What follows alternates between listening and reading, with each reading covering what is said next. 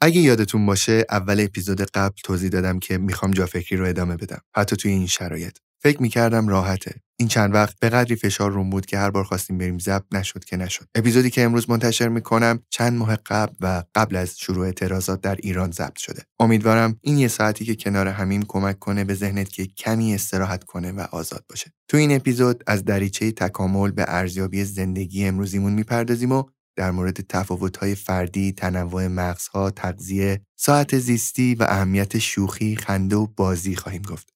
من امیرعلیم و شما به جا فکری گوش می‌کنید.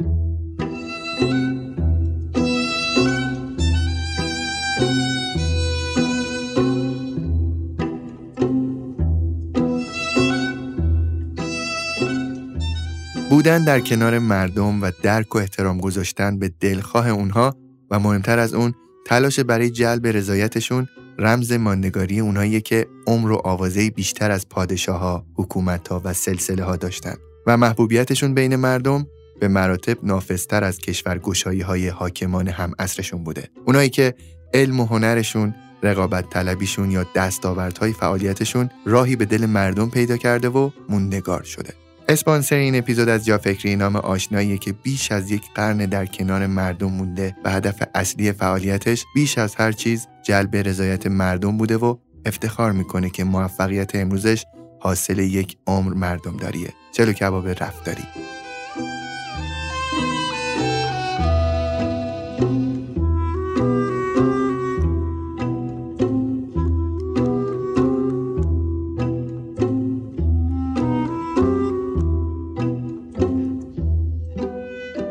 دکتر امیری سلام خوش اومدین دوباره به جا فکری سلام امیرعلی حالت چطوره؟ من خوبم شما چه خبر؟ منم حالم خوبه سعی کردم که امروز یه موضوعی رو آماده کنم که بازم مثل موضوعات قبلی یکم کلی باشه و یه دید خوبی بده به شنونده های عزیز جافکری خیلی هم عالی موضوعش چیه؟ امروز می‌خوام به صورت سرفصلوار بپردازم به اینکه چه چیزایی الان تو دوران کنونی خیلی مهمن که تغییر کنن و کجاها آدما اشتباه رفتن راه و دست بذارم روی اونا به صورت خیلی کوتاه بهشون اشاره کنم. دیگه بقیه کار رو خود شنونده های جا فکری اگر علاقه مند بودن دیگه باید برن تو عمقش و اون موضوع رو حسابی پیگیری کنن. این اپیزود یه چیزی شبیه همون اپیزود لذت زمینی شدنه؟ یه شباهت هایی به اون داره ولی از یه جنبه دیگه بهش نگاه می‌کنیم دیگه فقط جنبه اکوسیستم و جنبه بودن رو کره زمین رو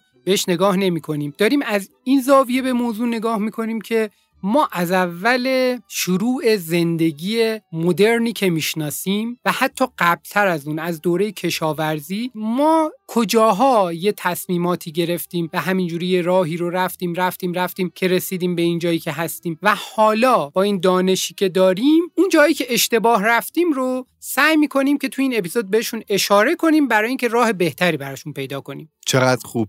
موافقین که شروع کنیم؟ بله اول از اینجا شروع می‌کنیم که اصلا کلا ما از زمانی که اندکی خودمون رو شناختیم و متوجه شدیم که چه توانایی هایی داریم ما تونستیم دنیای اطراف خودمون رو کمی تغییر بدیم. به مرور که قدرت ما افزایش پیدا کرد تونستیم با زبان با همدیگه ارتباط برقرار کنیم. پیشرفته تر شدیم و وارد زندگی اجتماعی خاص خودمون شدیم. فرهنگ ها رو ساختیم. بعد از اون کلی ما مفهوم تولید کردیم که این مفاهیم وجود خارجی ندارن تو دنیا ولی برای ما خیلی معنی بزرگی دارن خیلی مهم شدن. مثلا فرض کنید پول. پول خب بین موجودات دیگه مفهومی نداره. فقط برای ما مفهوم داره و جز مفاهیمیه که ما خلقش کردیم برای اینکه اون زندگی اجتماعیمون معنادار بشه و بتونیم داد و ستت کالاهامون رو راحتتر کنیم و همه حرفای دیگه. ما اینا رو که کم کم خلق کردیم وارد این موضوع شدیم برای اینکه این کارا رو بکنیم یه دید خاصی داشتیم. دید انسانی به همه دنیا داشتیم. یعنی ما خودمون رو یک موجود مستقل و برتر از بقیه دنیا در نظر گرفتیم و به همین دلیلم ما این کارا رو همه رو انجام دادیم. خب تو خیلی زمینه ها موفق شدیم. تونستیم مثلا بیماری عفونی رو خیلی خوب کنترل کنیم. تونستیم ابزارهای خیلی پیشرفته تری بسازیم. تکنولوژی رو به این نقطه برسونیم و خیلی کارهای دیگه. اینا همه این اتفاقات مثبت به دنبالش کلی اتفاق منفی هم به همراهش داشت. این اتفاقات منفی الان برای ما که رسیدیم به قرن 21 این اتفاقات منفی خیلی مهم شدن. به دلیل اینکه اثر منفی اینها در طی تاریخ جمع شده جمع شده جمع شده. دیگه ما یادمون رفته اون اولشو و دیگه با اون هیچ ارتباطی نداریم. بعد ما دیگه یادمون رفته که از کجا اومدیم ما چی هستیم چی لازم داریم و اون مفاهیمی که ما خودمون خلق کردیم کم کم جاشو پیدا کرده بعد رشد کرده رشد کرده رشد کرده. جای اون مفاهیم اولیه رو هم گرفته. یعنی ما مثلا یه مفهومی که بین خودمون خلقش کردیم مثلا مثل همون مفهوم پول. کم کم ممکنه اون ارزشش بالاتر از یه ارزشی قرار بگیره که اون ارزشه برای ما به عنوان یک آدم با این سیستم عصبی با این فیزیولوژی اون ارزشه برای ما مهمتر باشه. ولی ما چون تو جامعه امروز داریم زندگی می‌کنیم از این ارزش ها دور شدیم از اون ارزش های اولیه خودمون دور شدیم دیگه یادمون رفته که این پوله یه چیزیه که ما خودمون خلقش کردیم. اینقدر اهمیتی نداره. یعنی این معیار خوشبختی و یا معیار شادی ما نیست. آدما قبل از اینکه این مفاهیم وجود داشته باشن هم شادی و خوشبختی و معنای زندگی و همه این حرفا رو باش درگیر بودن و همه اینا رو تعریف می‌کردن. الان ما این مفاهیم که وارد زندگیمون شده ما اینا رو خیلی هاشو تر از اون چیزی که باید باشه کردیم. خب این به صورت خیلی کلی اصل داستان. اما به صورت جزئی تر من می‌پردازم به اون سرفصل هایی که گفتم توی این فصل می‌خوایم بریم سراغشون و در موردشون صحبت کنیم. یعنی همین اشتباهات بشر دکتر؟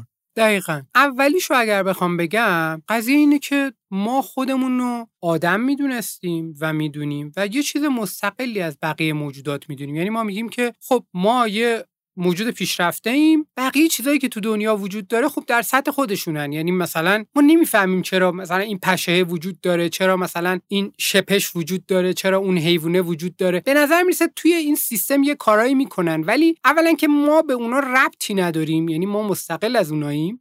و دوم اینکه ما جایگاه اونا رو هم درک نمی‌کردیم. یعنی همیشه برامون عجیب بود که این همه موجودات عجیب و غریب این دوره دارن چیکار می‌کنن. تحقیقات جدید کاملا داستان رو عوض کرده. یعنی ما متوجه شدیم که ما یه سوپر ارگانیسمیم. یعنی ما به عنوان آدم تک نفر نیستیم. ما مجموعه ای از تعداد زیادی موجود زنده هستیم که با همدیگه داریم فکر می‌کنیم تصمیم می‌گیریم راه میریم. یعنی توی بدن ما توی دستگاه گوارش ما روی سطح پوست ما جاهای مختلف بدن ما یه تعداد زیادی باکتری و ویروس و قارچ و موجودات دیگه زندگی می‌کنن. همه اینا اونجا محیط زندگیشونه. اینا ما قبلا فکر کردیم اینا میان از ما استفاده می‌کنن. یعنی اولین باری که ما اینا رو شناختیم فکر کردیم که اینا میان از ما استفاده می‌کنن. حالا باشن رو پوستمون دیگه. بعدا فهمیدیم نخیر اینا با ما تکامل پیدا کردن. یعنی ما طی تکامل با اینا هی حرف زدیم. هی ارتباط برقرار کردیم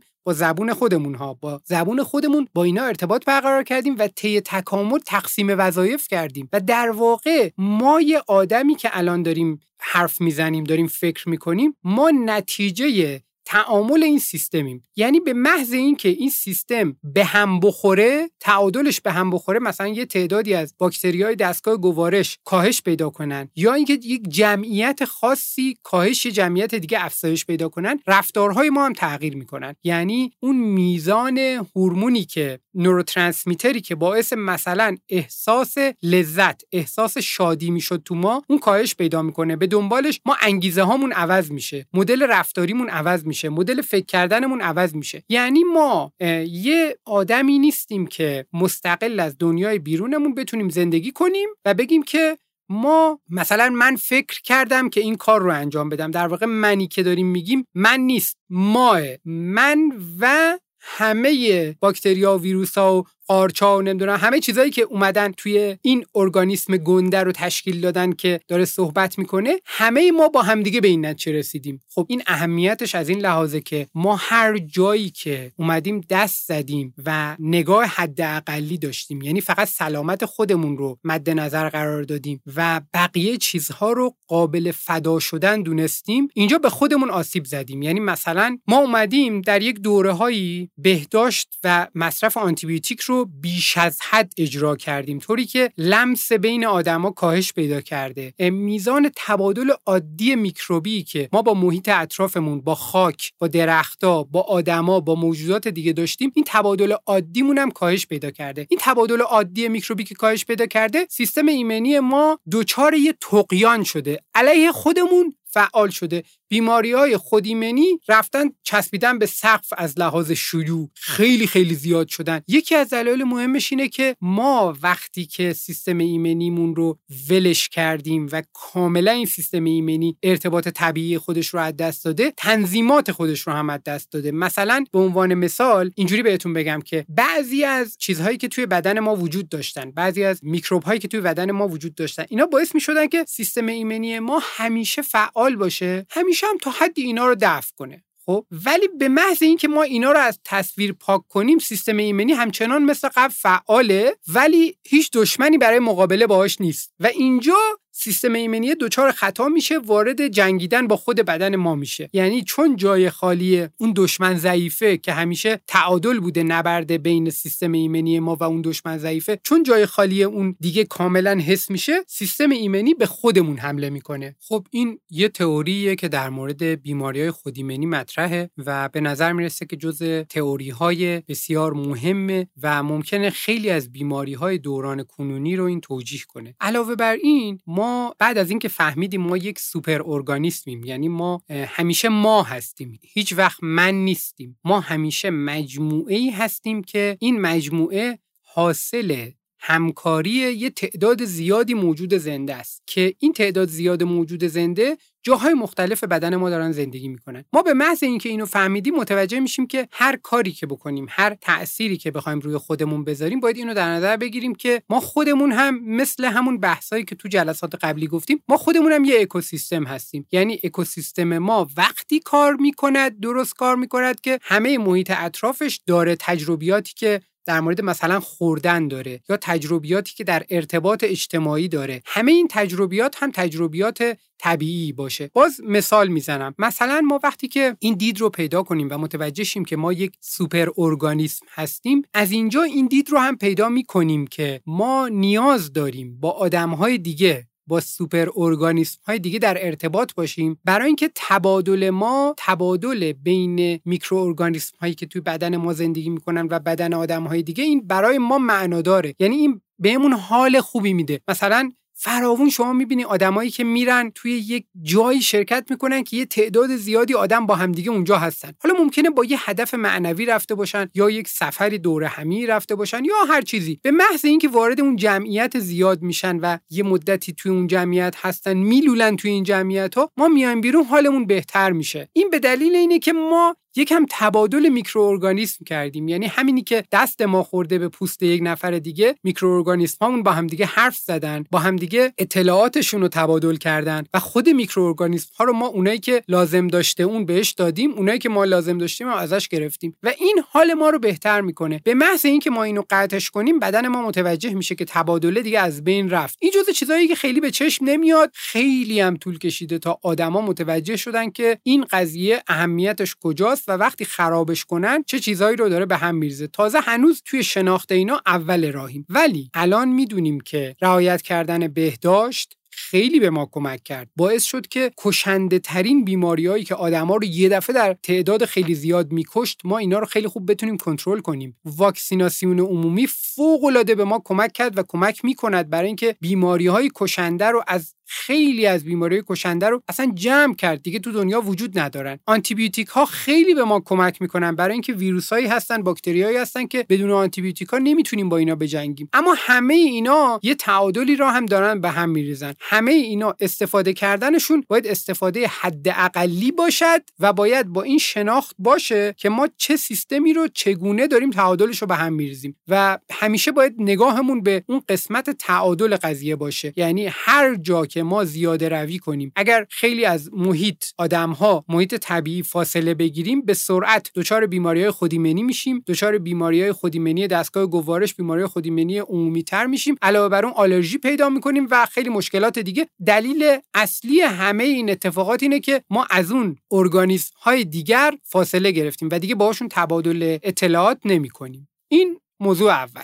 پس موضوع اول ما همون سوپر ارگانیسم بودنمون بود. درسته؟ مورد دوم چیه؟ مورد دومم باز یکم به این بحث نزدیکه. موضوع تغذیه است. ما در مورد تغذیه هم به نظر می‌رسه که از زمانی که خب دوره کشاورزی شروع شد به دلیل اینکه ما محدودیت برای خودمون ایجاد کردیم انتخابمون تغییر کرد و بعدا که یواش یواش اصلا زندگی صنعتی ما شروع شد و یه ذره علم هم بیشتر شد و ما یه سری تونستیم با میکروسکوپ یه سری چیزها رو ببینیم و تونستیم یه سری مواد رو شناسایی کنیم. از اونجا هم باز ما یه انحراف دیگه پیدا کردیم. ما وقتی دوره کشاورزی شروع شد اومدیم یه محصول خاص رو پرورش دادیم. مثلا ما می اومدیم قبلا می‌رفتیم توی منطقه زندگی می‌کردیم بسته به اون فصلی که یه محصولی داشت در میومد می‌رفتیم تو جنگل راه می‌رفتیم تو بوتزار راه می‌رفتیم. می‌دونستیم که طبق اون خردی که وجود داشت تو قبیله ما می‌دونستیم که با اون دانش شفاهیه می‌دونستیم که این خوراکیه این خوراکی نیست این گیاه میشه خورد اینو اینجوری نمیشه خورد. اون یکی رو مثلا اگر شکار کردیم میشه رو آتیش مثلا پختش بعد فلان قسمت بدنش رو باید کند و انداخت کنار رو خلاصه ما همیشه داشتیم متنوع غذا میخوردیم. همیشه داشتیم متنوع میوه میخوردیم سبزیجات میخوردیم. و این تنوع هم برای اینکه این تنوع رو به دست بیاریم تلاش آگاهانه ای نمی‌کردیم. زندگیمون همین بود دیگه. یعنی ما چیزی که به دست می آوردیم دور جلومون بود میخوردیم. فصلش که تمام می‌شد نمیخوردیم. بعد اگر اونجا بود تو منطقه باز ما گیرمون میومد میخوردیم. و کل داستان خوردن ما همین بود. این خیلی با ما با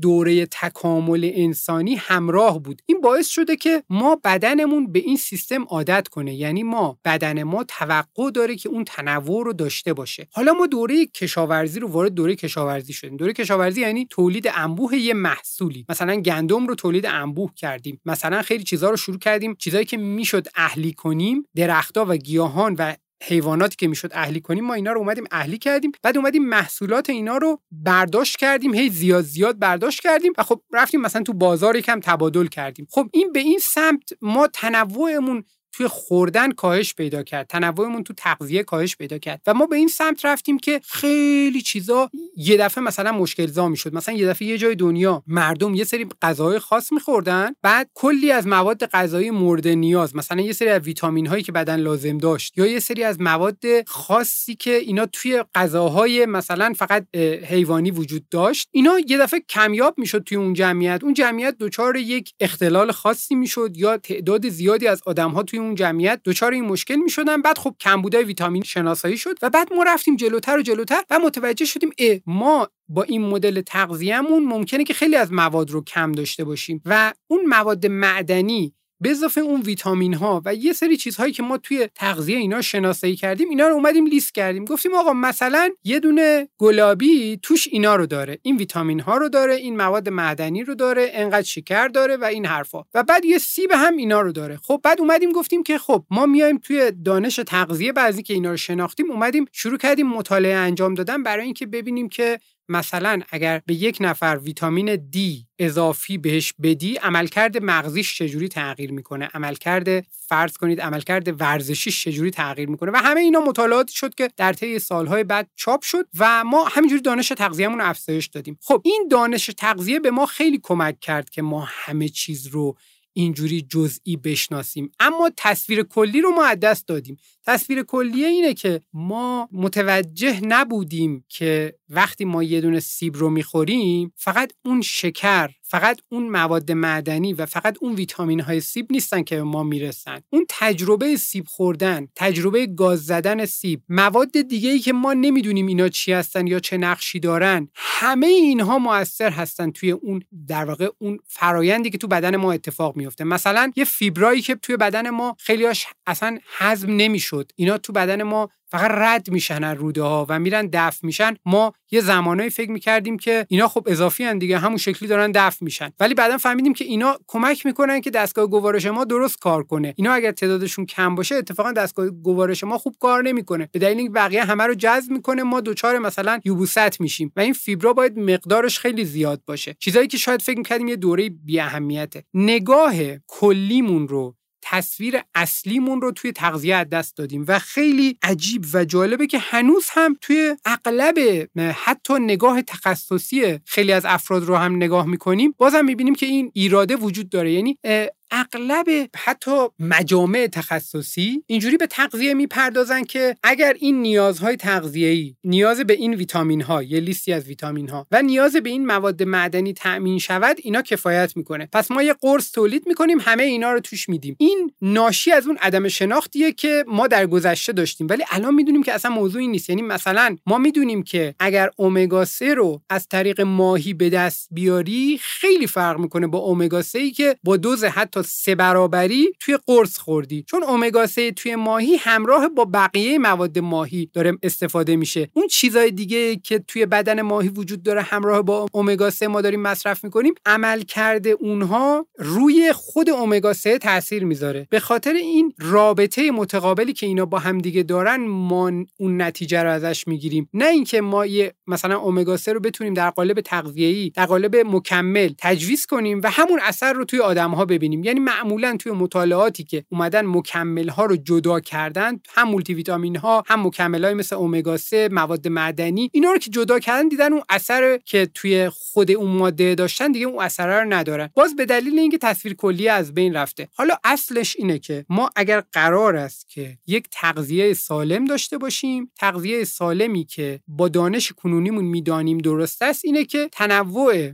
خوردنمون خیلی باید زیاد باشه و این تنوع خوردن هم باید بسته به اون جایی که داریم زندگی می‌کنیم اون محیطی که توش بزرگ شدیم اون فصلی که توش هستیم یعنی میوههایی که توی اون فصل هستن و اون شرایطی که داریم این تنوع رو بسته به اون باید تنظیمش کنیم. و توی تغذیه نباید سراغ این بریم که یک مدل خاصی یک رژیم خاصی رو انتخاب کنیم و بعد نیازمون رو از طریق مکمل ها تامین کنیم. دکتر الان گفتیم مکمل ها من با این کلمه مکمل ها یاد یه چیزی افتادم در مورد همین باشگاه رفتنامون و اینا این مکمل های غذایی که تو طی باشگاه رفتن هامون مصرف می‌کنیم اینا همونقدر بی تاثیرن چون داریم تاثیرش رو که می‌بینیم. همونقدر مضرن چه جوری تقریبا میشه گفت که مکملا حتی مکملایی که خیلی خوبن خیلی براشون خیلی تبلیغ میشه اغلب اینها رو ما لازم نداریم و اگر رژیم غذایی متنوع و رژیم غذایی درستی داشته باشیم این رژیم غذایی به اون مواد غذایی کافی رو میرسونه. یه چند تا مثلا سرنخ هست برای پیدا کردن رژیم غذایی خوب. یه چیز خیلی سادهش اینه که رژیم غذایی خوب رژیم غذاییه که غذاهایی که پدر بزرگ مادر بزرگای ما چند نسل قبلتر از ما هم به عنوان غذا میشناختن اگر ما یه چیزی رو نشون بدیم به نسل های قبلی اینا نشناسن اینو به عنوان خوراکی این یعنی کاملا با تکنولوژی به دست اومده. چیزی که با تکنولوژی به دست اومده این هیچ کدوم از اون پیچیدگی های این سیستم رو نداره. یعنی ما زمانی که اینا رو با تکنولوژی تولید کردیم متوجه نبودیم که این سیبه که در طی تکامل با آدم اومده اومده اومده اومده به نقطه کنونی رسیده آدما از اون زمانی که هنوز آدم نبودن این سیبه رو داشتن میخوردن با همدیگه تکامل پیدا کردن به این نقطه رسیدن چه ارتباطی با ما برقرار می‌کنه و اصلا داستان ویتامین های داخلش نیست. داستان تکامل همزمان ما و اون سیبه و اون چیز مواد طبیعی که ما آدما میخوردیم. حالا هر ماده ای که پدر بزرگ مادر بزرگای ما چند نسل قبلتر از ما اینا رو به عنوان خوراکی نشناسن یعنی این ماده طبیعی نیست. احتمالا خوردنش ضرر داره. ولی بحث این نیست که مکمل ها همه رو باید بریزیم دور. خب ممکنه یه نفری تو دوره کنونی مثلا یه جراحی کرده باشه یه قسمتی از روده که مسئول جذب یه مواد خاصیه اون قسمت رو برداشته باشن. اون آدم باید حتما یه سری مکمل ها مصرف کنه به دلیل اینکه یه کارکرد رودش یه بخشایش مختل شده. یه آدم دیگه ممکنه یه دارویی بخوره که این داروی باز مهار با یه چیز دیگه ای با یه ماده دیگه ای در واقع تداخل می‌کنه و باعث میشه که باز جذب یه ماده غذایی مهار بشه. یعنی ماده غذایی رو ما نتونیم جذب کنیم. یا مثلا ما تو زندگی امروزمون که خب همش توی محیط های سربسته هستیم و آفتاب اصلا نمی‌گیریم یه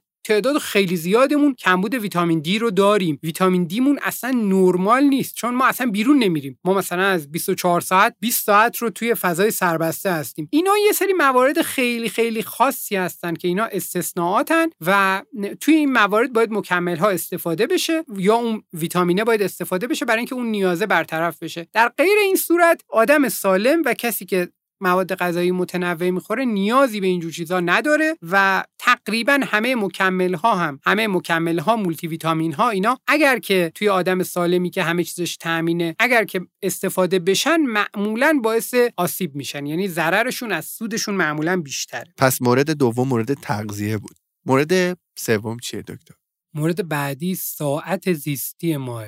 باز یکی از چیزهایی که ما قبلا رعایتش می‌کردیم به خاطر اینکه انتخاب نکرده بودیم همینجوری بزرگ شده بودیم دیگه همینجوری تکامل پیدا کرده بودیم. ما وقتی که شب می‌شد هوا تاریک می‌شد دیگه ما که چراغ و اینا نداشتیم که مجبور بودیم بخوابیم. و چون انسان یک موجودیه که بیناییش تو شب خیلی کاهش پیدا می‌کنه اصلا شکارچی شب نیست ما خب عادت کرده بودیم توی شبا بخوابیم و شب حالا اون دوره‌ای که آتیش اختراع شد و آدما دور آتیش میشستن و اینا باز یه ذره اوضاع فرق کرده بود ولی حتی اون دوره هم انقدر دستکاری نشده بود. همچنان ما وقتی که شب می‌شد نورمون کم می‌شد اخبار دورورمون اتفاقات همه کاهش پیدا می‌کرد. دیگه آدما خبر نمی آوردن از قبیله بغلی از این بر اون بر و همه هیجانات کم می‌شد. ما می‌رفتیم به سمت خوابیدن و به صورت طبیعی میخوابیدیم. صبحم که خورشید در می اومد به صورت طبیعی بیدار می شدیم به دلیل اینکه یک بازه زمانی داشتیم برای اینکه خب همه کارامون رو باید انجام می‌دادیم. اون وسط می‌رفتیم خوراکی پیدا می‌کردیم. همه کارهای دیگه رو انجام می‌دادیم. این به صورت طبیعی اتفاق میافتاد. خب از دوره هایی که ما کم کم تونستیم یک کم کنترل اوضاع رو به دست بگیریم و تونستیم مثلا نور داشته باشیم توی محیط یا تونستیم یک کاری بکنیم شبا یعنی به یه مرحله رسیدیم که مثلا تونستیم تولید رو شبانه هم ادامه بدیم برای اینکه مثلا یه جایی یه کارخونه یه چیزی بتونه محصولش رو بیشتر ارائه کنه. ما کم کم وارد این فازها که شدیم ساعت زیستی رو دیگه فراموش کردیم. یعنی شروع کردیم زندگی کردن بر اساس نیاز جامعهمون بر اساس نیازی که حالا ممکنه اون نیاز رو اقتصاد خاص یک کشور تعریف کرده باشه یا سیاست منطقه‌ای تعیین کرده باشه. ما بر اساس اون شروع کردیم به زندگی کردن. ساعت زیستی رو ما گذاشتیمش کنار و متوجه اهمیت موضوع هم نبودیم. تا اینکه باز قضیه مال ده 20 سال اخیره که تو ده 20 سال اخیر متوجه شدن که آقا اگه همه چیز سر جاش باشه اون تغذیه و مغزیه و اون حرفایی که زدیم همش سر جاش باشه. اون چیزای دیگه هم که قبلش گفتیم همش باز سر جاش باشه. همه چیز هم ما رعایت کنیم. فقط ساعت زیستی رو ما خرابش کنیم اوضاعمون خرابه. یعنی هم افسرده میشیم هم وزنمون میره بالا هم استرابمون افزایش پیدا می‌کنه هم یه سری بیماری خودیمنی ما افزایش پیدا می‌کنه و هزار تا داستان دیگه. یعنی متوجه شدیم که این از اون چیزاییه که نباید اصلا از اول دست بهش می‌زدیم و حالا که بهش دست زدیم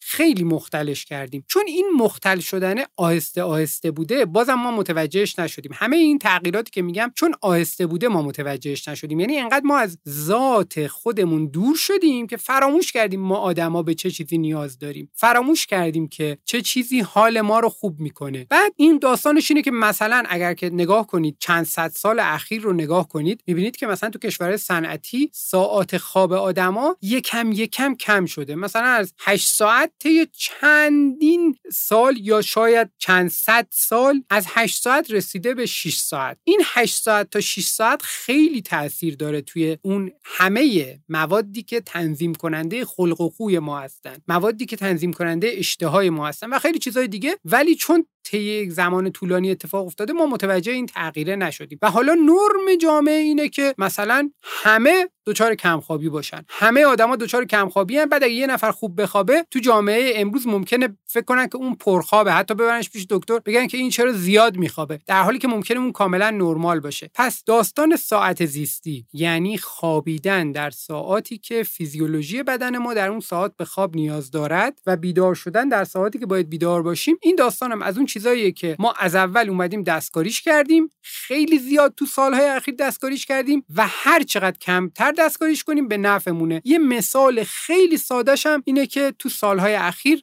بسیاری از گروه هایی که حالا تو زمینه تحقیقات سرطان دارن کار می‌کنن جزو عوامل خطر سرطان این به هم خوردن ساعت زیستی رو هم آوردن. یعنی اگر کسی به دلیل شغلش ساعت زیستیش به هم می‌خوره حتی بعد تو بعضی از کشورهای دنیا یه حقوق اضافه تری می‌گیره برای اینکه داره ریسک سرطان رو به جون می‌خره چون ساعت زیستیش به هم خورده. پس ما می‌دونیم که ساعت زیستی خیلی مهمه و از اون چیزاییه که تا جایی که در توان داریم باید تلاش کنیم که دست نخورده باقی بمونه. چقدر عجیب. اصلا آدم نمی‌تونه فکر بکنه که با کم خوابیدن اینقدر می‌تونه به خودش آسیب بزنه. قبلا هم توی اپیزود خواب فکر می‌کنم با دایی راجبش صحبت کرده بودیم که دایی می‌گفت می‌گفت ما خیلی به لحاظ بیولوژیکی فرق نکردیم. هنوز همون آدمایی هستیم یعنی بدن ما هنوز همون بدنه که باید با تاریکی میخوابید. ولی ما به واسطه چراغ ها و می‌تونیم 24 ساعت نخوابیم می‌تونیم درس بخونیم زندگی کنیم بدون که در نظر بگیریم چه آسیبی داریم به خودمون می‌زنیم. کاملا همینطوره. اتفاقا من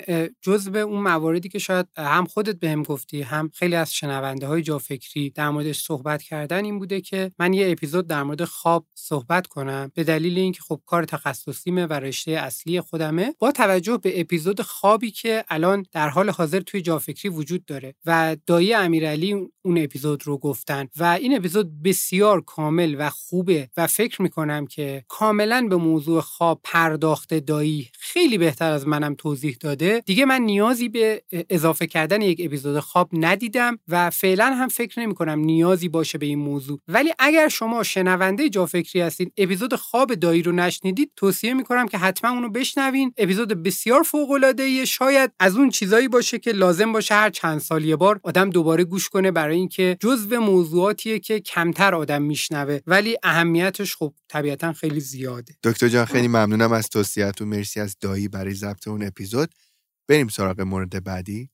بله. مورد بعدی شوخیه. شوخی خنده و حالا در یه مقیاس دیگه اصلا کمدی. اینم جز مواردیه که ما شاید در ابتدای دوران قبل از دوران صنعتی شدن و این حرفا ما یه ذره جدی می‌گرفتیم این قضیه رو. کم کم که سرمون شلوغ شد و وارد دوره صنعتی شدیم و بعد کشورها شروع کردن با همدیگه رقابت کردن و وارد قرن بیستم شدیم و الان که تو قرن 21 هستیم کم کم که وارد این قسمت ها شدیم سرمون هم شلوغتر شد. اینا گذاشتیم کنار. یعنی ما فکر کردیم که خب مثلا شوخی خنده اینا یه جایی داره خب؟ ولی جاش خیلی جاها نیست. یعنی مثلا ما اگر می‌خوایم یه کار جدی انجام بدیم اونجا دیگه جای شوخی و خنده و این حرفا نیست. باز این از اون چیزاییه که ما نگاه حداقلی داشتیم و این نگاه حداقلی ما یه بخشی از لذت ما رو از بین برد. یعنی ما از طریق شوخی از طریق خندیدن ما بخش زیادی از ارتباطات اجتماعی غیر کلامیمون رو با همدیگه داشتیم. یعنی ما می توانستیم به همدیگه این سیگنال رو ارسال کنیم که من الان نسبت به تو حس خوبی دارم. من الان نمی‌خوام با تو رقابت کنم یا نمی‌خوام باهات مقابله کنم یا نمی‌خوام باهات بجنگم. من الان با تو توی تیم هستم. اینا همه از طریق شوخی و خنده اینا به دست میومد حتی بعضی موقع ما خب خیلی از مباحث جدی رو ما فقط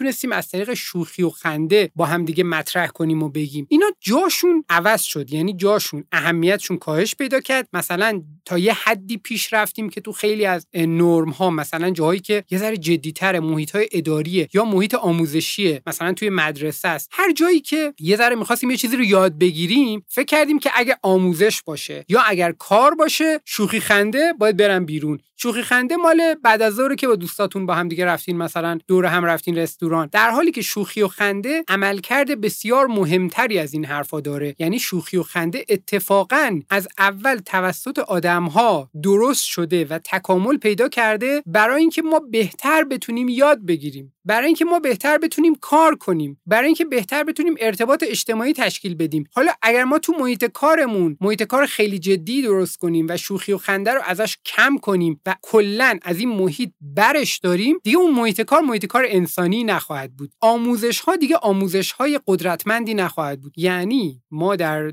دوره کنونی با تحقیقات اخیر نوروساینس متوجه شدیم که اتفاقا یکی از پیچیده ترین کارهایی که مغز ما انجام میده ساختن این چیزاییه که ما بهش میخندیم یعنی ساختن یه جوکه یا ساختن یه سوژه برای خندیدنه و این خندیدن گروهی خیلی بیشتر از اون لودگی اهمیت داره. این همون چیزیه که مثل اون قضیه میکروارگانیسم ها که گفتم با هم دیگه تبادل می‌کنیم برای اینکه با هم دیگه وصل بشیم به هم دیگه کانکت بشیم. اینجا هم ما از این ابزار استفاده می‌کنیم برای اینکه به هم دیگه نزدیک بشیم. چقدر جالب دکتر من فکر نمی‌کردم این تغییرات سبک زندگی ما در طول زمان باعث شده باشه انقدر شوخی های ما کمتر بشه یا مثلا انقدر فیلتر بشه. درست میگم فیلتر بشه. مورد بعدی چیه دکتر؟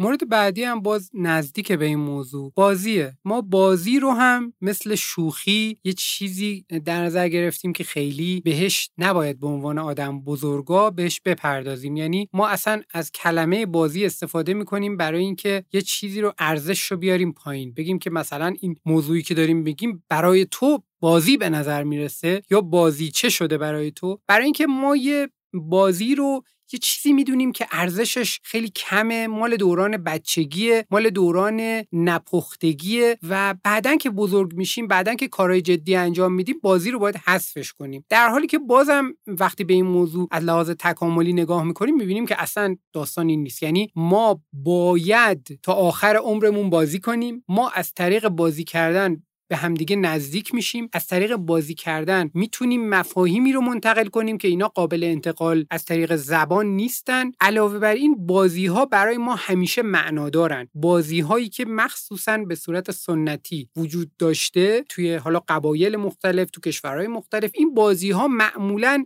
همراهشون یادگیری اون چیزایی بوده که تو زندگی برای اون قوم و قبیله خیلی مهم بوده و خیلی واجب بوده. ما بازی ها رو که حذف می‌کنیم در واقع روح زندگی رو هم داریم حذف می‌کنیم. یعنی تو سالهای اخیر اونایی که فقط مارکتینگ دارن می‌کنن شاید متوجه این موضوع شده باشن. برای اینکه تو دنیای مارکتینگ پر از بازیه. می‌دونن که مثلا شما اگر بهتون بگن که ما هزار تومن بهتون جایزه میدیم این فرمو پر کنین یا هزار تومن بهتون جایزه میدیم این کارو بکنین یا ده هزار تومن برای شما انگیزه کافی نیست. ولی اگه بگن یک امتیاز می‌گیرین یه دونه نشان می‌گیرین یا به یک نحوی بازی سازی بکنن شما میاند وسط و استقبال می‌کنید وارد بازی میشید. به همین دلیلم الان شما نگاه کنید شبکه هایی که موبایل رو تأمین می‌کنن تو همه جای دنیا انواع بازی ها رو دارن. فروشگاه آنلاین اگر به قسمت امتیازاتون رو نگاه کنید می‌بینید که توی قسمت امتیازاتون عملا عملا شما رو دعوت می‌کنن به بازی کردن. یعنی خرید کردن شما رو هم یه نوعی تبدیلش می‌کنن به بازی کردن. برای اینکه می‌دونن شما مغزتون برای بازی کردن آماده تره تا خرید کردن. چون خرید کردن برای ما جنبه تکاملی ندارد. برای مغز ما چیز جدیدیه. ولی بازی کردن نه. یه چیزیه که در ذات ما وجود داره. ما خیلی راحتتر استقبال می‌کنیم از بازی کردن. تو دنیای مارکتینگ قضیه بازی کردن خیلی پررنگ شده ولی بازی کردن همه جا باید پررنگتر از این چیزی که الان داریم باشه. یعنی مثلا اگر قراره که توی جامعه ای یه کاری رو یه رفتاری رو تغییر بدن اگر اینو مسئولین اون جامعه بدونن مثلا پلیس می‌خواد یه کاری بکنه یه رفتاری رو می‌خواد جا بندازه توی جامعه که این کار رو آدما بکنن. اگر بیاد همین کاری که مارکتینگ تو دنیای مارکتینگ انجام میدن و میان بازی سازی می‌کنن برای این موضوع اگر بیاد بازی سازی کنه اون رفتار خیلی راحت جا میفته به دلیل اینکه آدما اون هیجان بازی رو دوست دارن. حالا اون بازی می‌خواد براشون امتیاز داشته باشه پول داشته باشه نداشته باشه. این حرفا خیلی شاید دیگه مهم نباشه. خود بازی رو دوست دارن. خود بازی رو همه ما از لحاظ تکاملی درکش می‌کنیم. پس اینم یکی دیگه از اون چیزایی که همراه با شوخی ما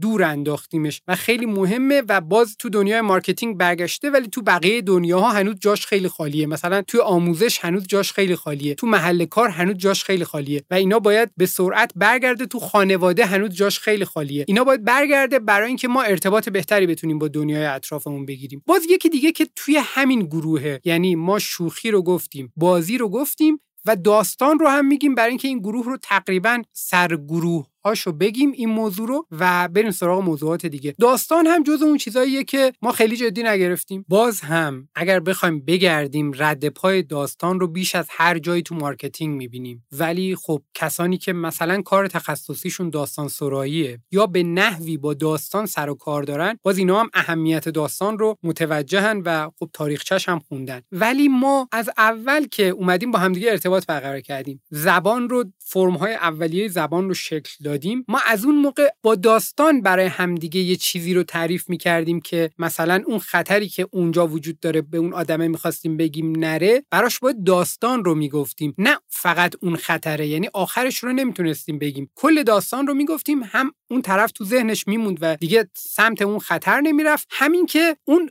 گفتنش و هیجانش برای گوینده و برای شنونده جالب بود. ما از این طریق با همدیگه رشد کردیم با همدیگه ارتباط برقرار کردیم. تکامل پیدا کرد مغز ما. و الان هم همون مغزه. یعنی ما الان همونقدر به داستان نیاز داریم. حالا ما اگر ندونیم این موضوع رو خودمون نمیایم داستان ها رو استفاده کنیم. عوضش دنیای مارکتینگ. هر چی بخواد به ما بفروشه با داستان خوب میفروشه به ما. و ما متوجه نیستیم که فقط داره دنیای مارکتینگ از داستان استفاده می‌کنه. در حالی که زندگی عادی ما در حالی که تجربیات کاری معمول ما همه اینها توش داستان داره. و ما اگر بخوایم از قدرت داستان استفاده کنیم می‌تونیم ارتباطات انسانی خیلی قوی تری هم بگیریم. یعنی اون مفاهیمی که می‌خوایم به همدیگه منتقل کنیم همچنان به دلیل اینکه مغز ما همون مغز است ما این مفاهیم رو اگر در قالب داستان منتقل کنیم مفاهیم رو خیلی بهتر می‌تونیم به همدیگه منتقل کنیم. و ضمنا تو حافظمون هم بهتر جا خواهد گرفت. ولی دکتر من خودم به شخصه خیلی تلاش می‌کنم این داستان و شوخی و بازی و تو زندگیم زیاد داشته باشم. یعنی از بیرون غالبا کسی که منو می‌شناسن تو حالا سوشال مدیا و اینا فکر می‌کنن آدم خیلی جدی و اینا ولی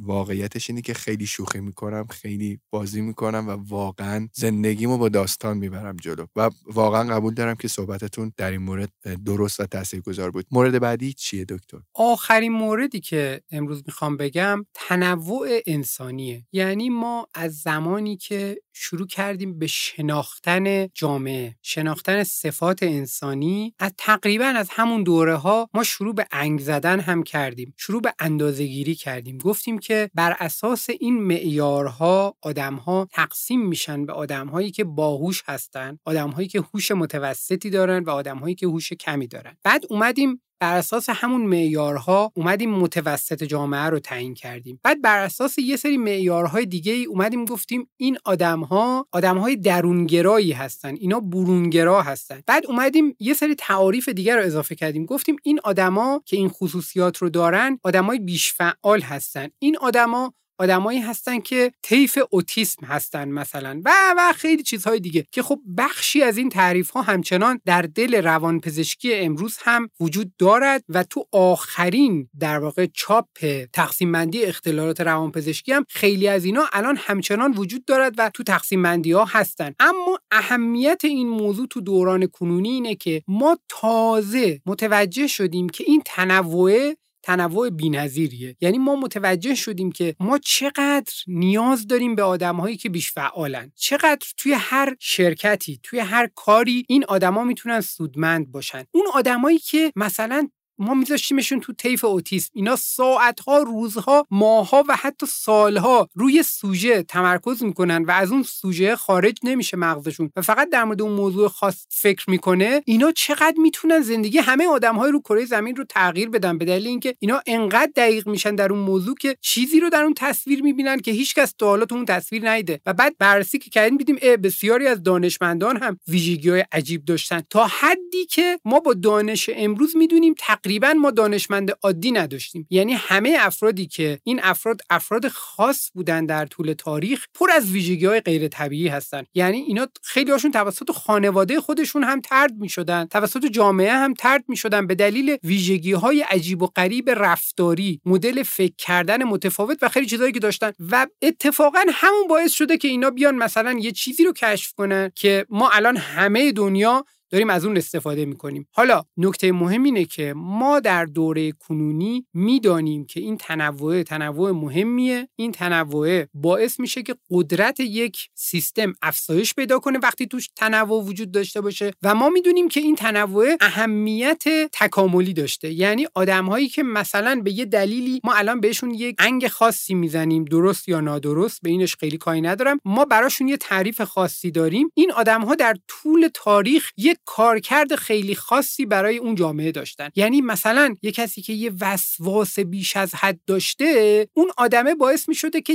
یه سیستمی سر جاش بمونه کار کنه. هیچکی دیگه اون شغله رو قبول نمی‌کرده هیچکی دیگه اونجا نمی‌رفته کار کنه. فقط این می‌تونسته بره اونجا کار کنه. به همین دلیل آدم باقی مونده در طی تکامل این تونسته نسلش رو ادامه بده و جامعه هم بهش نیاز داشته. اگر آدم ها همشون اونجوری بودن که مثلا در اون حد وسواس رو نداشتن توی مثلا انتخاب کردن یه چیزی که برای کل زندگی اون قبیله حیاتی بوده اگر همه در اون سطح بودن اون قبیله دیگه اصلا زنده نمیموندن افراد اون قبیله. یعنی یکی دوتا وسواسی خیلی شهید رو لازم داشتن. حالا ما اگر اینها رو بشناسیم در دنیای کنونی به این نقطه می‌رسیم که اگر خودمون جز این گروه ها هستیم یا اگر اطرافیانمون جز این گروه ها هستن یعنی از نرم IQ هوش یا از اون متوسطه که از نظر رفتاری از نظر فکری ما توقع داریم از آدما که باشن. اگه از اون یکم فاصله گرفتن اولین چیزی که باید به ذهن ما برسه اینه که اونا باید جاشون رو پیدا کنن. یعنی به جای اینکه ما با انگ زدن سعی کنیم اونا رو تردشون کنیم از جامعه و سعی کنیم که اونا رو سرکوبشون کنیم یا سعی کنیم که با استفاده از خیلی چیزا مثل مثلا داروها یا با استفاده از هزار تا وسیله دیگه ما اینا رو بیاریم نزدیک کنیم به همون آدم های دیگه به جای که این کارا رو بکنیم بهتره که در مورد اون آدم مطالعه کنیم با خودش صحبت کنیم و اجازه بدیم که اون جاشو پیدا کنه. چون اگر جاشو پیدا کنه بعد اون موقع ممکنه که اون آدم یه آدم فوق العاده بشه. در طول تاریخ هم اون دانشمندایی که خیلی تونستن تغییر ایجاد کنن تونستن به یه دلیلی همه این عواملی که اطرافشون بوده و داشته فشار می آورده روشون که اینا رو مهارشون کنه تونستن به یه دلیلی اونا رو کنار بزنن. شاید در طول تاریخ ما هزاران برابر برابر اون افرادی که خیلی موثر بودن افراد موثر داشتیم ولی اینا اینقدر ترد شده بودن و اینقدر سرکوب شده بودن که هیچ وقت ما اثر اینها رو مشاهده نکردیم. اما اون یه ذره ای که از دست این فشار اجتماعی در رفتن اون یه ذره تونستن این تغییرات بزرگو بدن. حالا که ما می‌دونیم که این فشار اجتماعی خوب نیست حالا می‌دونیم که غیر طبیعی بودن آدم ها و طبیعی بودن آدم ها به این راحتی ها نیست قضاوت در موردش و ضمنا می‌دونیم که اغلب مواردی که ما غیر طبیعی می‌دونیم باید جای خودشون رو پیدا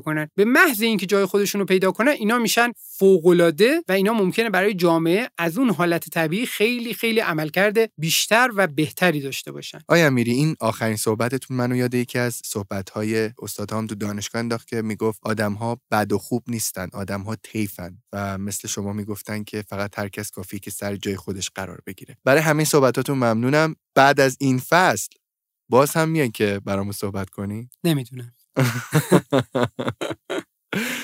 می‌دونی آخه من همیشه نمی‌دونم چرا نگرانیم اینه که به که در لحظه زندگی کنم و فکر بکنم که همه چی الان خیلی خوب و خوشه همیشه به فکر می‌کنم که نکنه من دوباره اینو نداشته باشم. نکنه دکتر امیری دوباره نیان. یادتون باشه اون فصل که گذشت من انقدر دوست داشتم دوباره بیاین صحبت کنین که بلافاصله بعد فصل مرسا دوباره دعوتتون کردم و گفتم که بیاین. خلاصه که من خیلی استفاده می‌کنم. یعنی هم من هم همه شنوندهای جا فکری و اینکه دوست دارم باز بعد از اینکه این چند اپیزود بعدی تموم شد و دوباره این فصل تموم شد. بتونم به این فکر بکنم که دکتر امیری دوباره با صحبت های تازه و جدید و این داستان ها میان پیشمون که ما کلی با هم دیگه گوش بدیم و تغییر کنیم. برجت مرسی دکتر مرسی که مثل همیشه اومدین و برای ما کلی صحبت های خوب کردین. امیر علی جان خیلی ممنون از لطفت. من خودم اگر بخوام به عنوان یه شنونده جا فکری نظرمو بگم من نظرم اینه که فصل بعدی دایی بیاد. من مدل صحبت کردن دایی رو خیلی دوست دارم. فکر می‌کنم که خیلی صمیمانه صحبت می‌کنه و خیلی خوب هم موضوع رو برای شنونده توضیح میده. گفتم که در مورد موضوعی که مرتبط با حیطه تخصصی من بود به نظرم دایی موضوع رو خیلی بهتر از خودم توضیح داده بود و اگر که من به عنوان شنونده جا فکری بخوام نظرم بگم نظر من مصطفی امیری نیست نظرم دایی حتما. برای اینکه دایی خیلی خوب توضیح میده و کلا بیان خیلی شیوایی هم داره. محبت داریم مرسی واقعا. دایی من بعضی وقتا شنوندای جا فکری وقتی با هم صحبت می‌کنم میگن چرا دایی نمیاد چرا نمیگی دایی بیاد؟ میگم به خدا اگه کانورسیشن من و دایی رو کسی بیاد بخونه می‌بینی که من هر هفته چند بار به دایی میگم که کی میایم پس صحبت بکنیم. واقعا دایی هم خیلی جاش خالی تو جا فکری الان چندین فصله که نیومده صحبت بکنه خیلی هم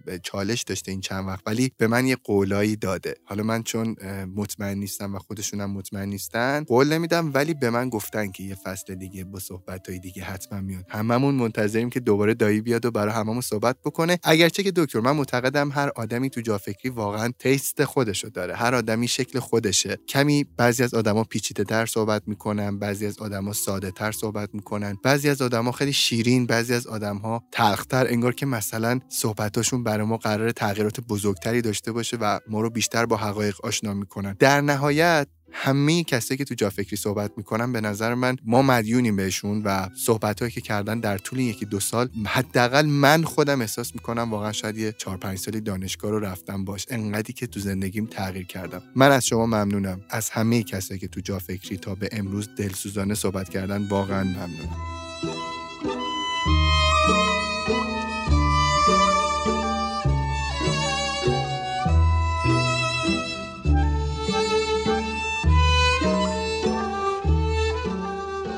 رفقای عزیز من امروز جافکری بیشتر از همیشه برای ادامه به حمایت های شما احتیاج داره. شما می‌تونین به هر اندازه که دوست داشتین و در توانتون بود جافکری رو حمایت کنید وبسایت هامی باش با آدرس hamibash.com جافکری بهترین راه برای کمک های شما به جافکری محسوب میشه. امیدوارم که سر بلند از بحران این روزها بیرون بیایم و روزهای خوبتری رو در کنار هم تجربه کنیم. خیلی مواظب خودتون باشین این روزها. تا اپیزود بعدی خدا نگهدار.